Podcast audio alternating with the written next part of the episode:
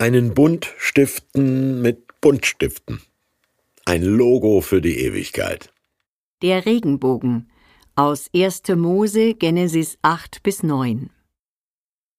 Gott sprach: Solange die Erde steht, soll nicht aufhören Saat und Ernte, Frost und Hitze, Sommer und Winter, Tag und Nacht.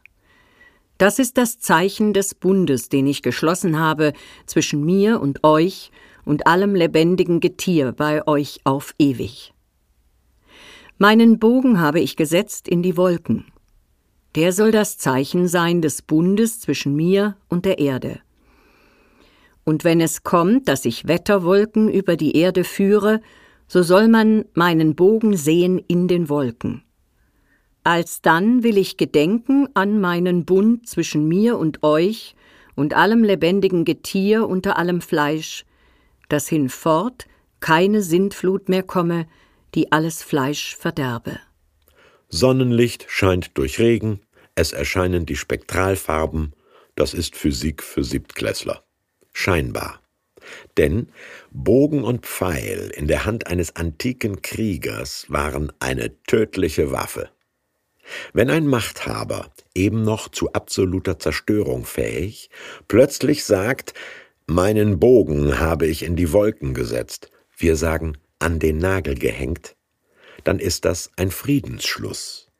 Dann ist ein Bund gestiftet mit himmlischen Bundstiften. Ein Vertrag, der den Krieg gegen die Menschen und den der Menschen gegen die Natur ein für allemal beendet. Diesen Bund schließt Gott auch mit allem lebendigen Getier, heißt es, und mit der Erde. Nicht nur der Mensch, auch alle Lebewesen und Stoffe sind Vertragspartner auf Augenhöhe?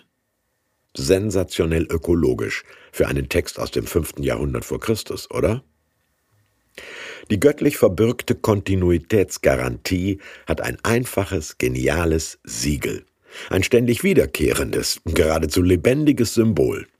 Vertragsdokumente kann man verbrennen. Nationalfahnen auch, Militärorden und Parteiabzeichen kann man abreißen, Tempel und Paläste in die Luft jagen. Einen Regenbogen könnt ihr nicht versenken, konterte Greenpeace, als französische Soldaten 1985 das Schiff Rainbow Warrior in Auckland, Neuseeland versenkten und dabei den Fotografen Fernando Pereira töteten. Bis heute gibt es in Regierungen, Konzernen und Kirchen Leute, die Gottes Friedensschluss mit der Schöpfung und jeder Sorte Mensch heftig leugnen. Christen und Christinnen, die sich ärgern, dass der Regenbogen zum tausendfachen Symbol geworden ist für Umweltschützer, Menschenrechtler, Friedensaktivisten und Freiheitskämpfer. Die zeitlos aktuelle Frage aber bleibt, wollen wir Menschen das tun, was Gott versprochen hat, nie mehr zu tun? Saat und Ernte, Frost und Hitze, Sommer und Winter, Tag und Nacht als lebensnotwendigen Rhythmus zu zerstören?